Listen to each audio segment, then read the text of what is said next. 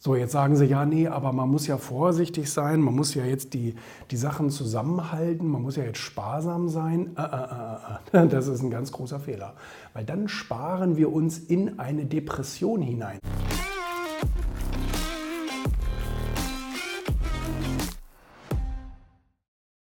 Habe ich heute Morgen als Umfrage in der Welt gelesen. Ähm, ja, so eine Erhebung. Ne?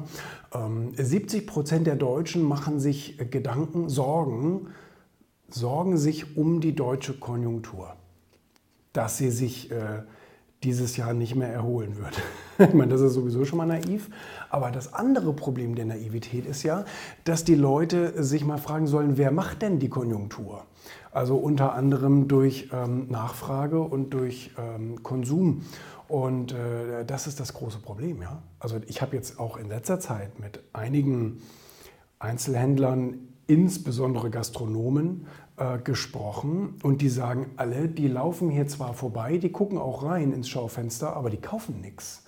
Leute, wie dämlich ist denn das bitte? Ihr müsst euer Geld jetzt ausgeben mit vollen Händen. Ihr habt die letzten drei Monate nichts ausgegeben, nichts gekauft und so weiter. Vielleicht online ein bisschen, was ihr brauchtet oder sowas. Aber das müssen die Leute doch jetzt kapieren. Du kannst dir nicht Sorgen machen. 70 Prozent machen sich Sorgen, dass die Konjunktur einbricht. Natürlich würdest du das tun, wenn die Leute ihre Kohle jetzt nicht mit vollen Händen ausgeben. So, jetzt sagen sie, ja, nee, aber man muss ja vorsichtig sein, man muss ja jetzt die, die Sachen zusammenhalten, man muss ja jetzt sparsam sein. Äh, äh, äh, das ist ein ganz großer Fehler, weil dann sparen wir uns in eine Depression hinein. Ich meine, wir haben jetzt eine Wirtschaftskrise, das ist eine, ganz klar, wir haben jetzt eine Rezession und wir haben eine rückläufige Wirtschaft und die, die ähm, die, die Experten sagen, ach nee, mit 5% Minus haben wir uns, glaube ich, geirrt. Das werden wohl doch eher 12. Super.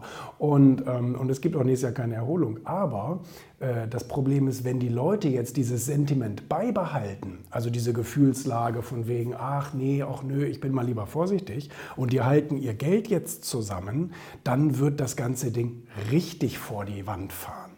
Weil die Wirtschaft lebt nun mal davon, dass die Leute, 86 Millionen Deutsche, Geld ausgeben. Und wenn die das jetzt nicht machen, aus welchen Gründen auch immer, dann haben wir da ein ganz großes Problem. Deswegen, also ich meine, ich versuche es ja wirklich, äh, wo ich gehe und stehe, ähm, mehr Geld auszugeben im Restaurant nach wie vor mein Corona-Hilfsprogramm, auch wenn sonst keine Sau macht, aber, aber ich bleibe dabei. Ich bezahle immer doppelt. Ich sage immer Rechnung, äh, buch da nochmal 100 Prozent drauf auf die Restaurantrechnung, wenn ich jetzt 100 Euro bezahlen soll, bucht da nochmal 100 Euro drauf, damit 200 Euro in der Kasse landen. Weil A, das, das, das, hat verschiedene Gründe. Also du hast, äh, du hast jetzt nur noch 50 Prozent Auslastung. Das heißt, ich muss für meinen unsichtbaren Nachbar ähm, aus einer gewissen Solidarität ja mitbezahlen. Aber auch aus einem Egoismus heraus, ja, also aus einem egoistischen Solidaritätsgefühl sozusagen. Ja, weil ich will ja weiterhin ins Restaurant gehen. Was bringt mir das, wenn das Ding morgen pleite ist? Dann habe ich ja keinen schönen Platz mehr zum Essen. Das ist ja auch doof. Ne? Profitiere ich ja nicht davon. Also von daher doppelt bezahlen und, ähm, und, und die Restaurants sind leer.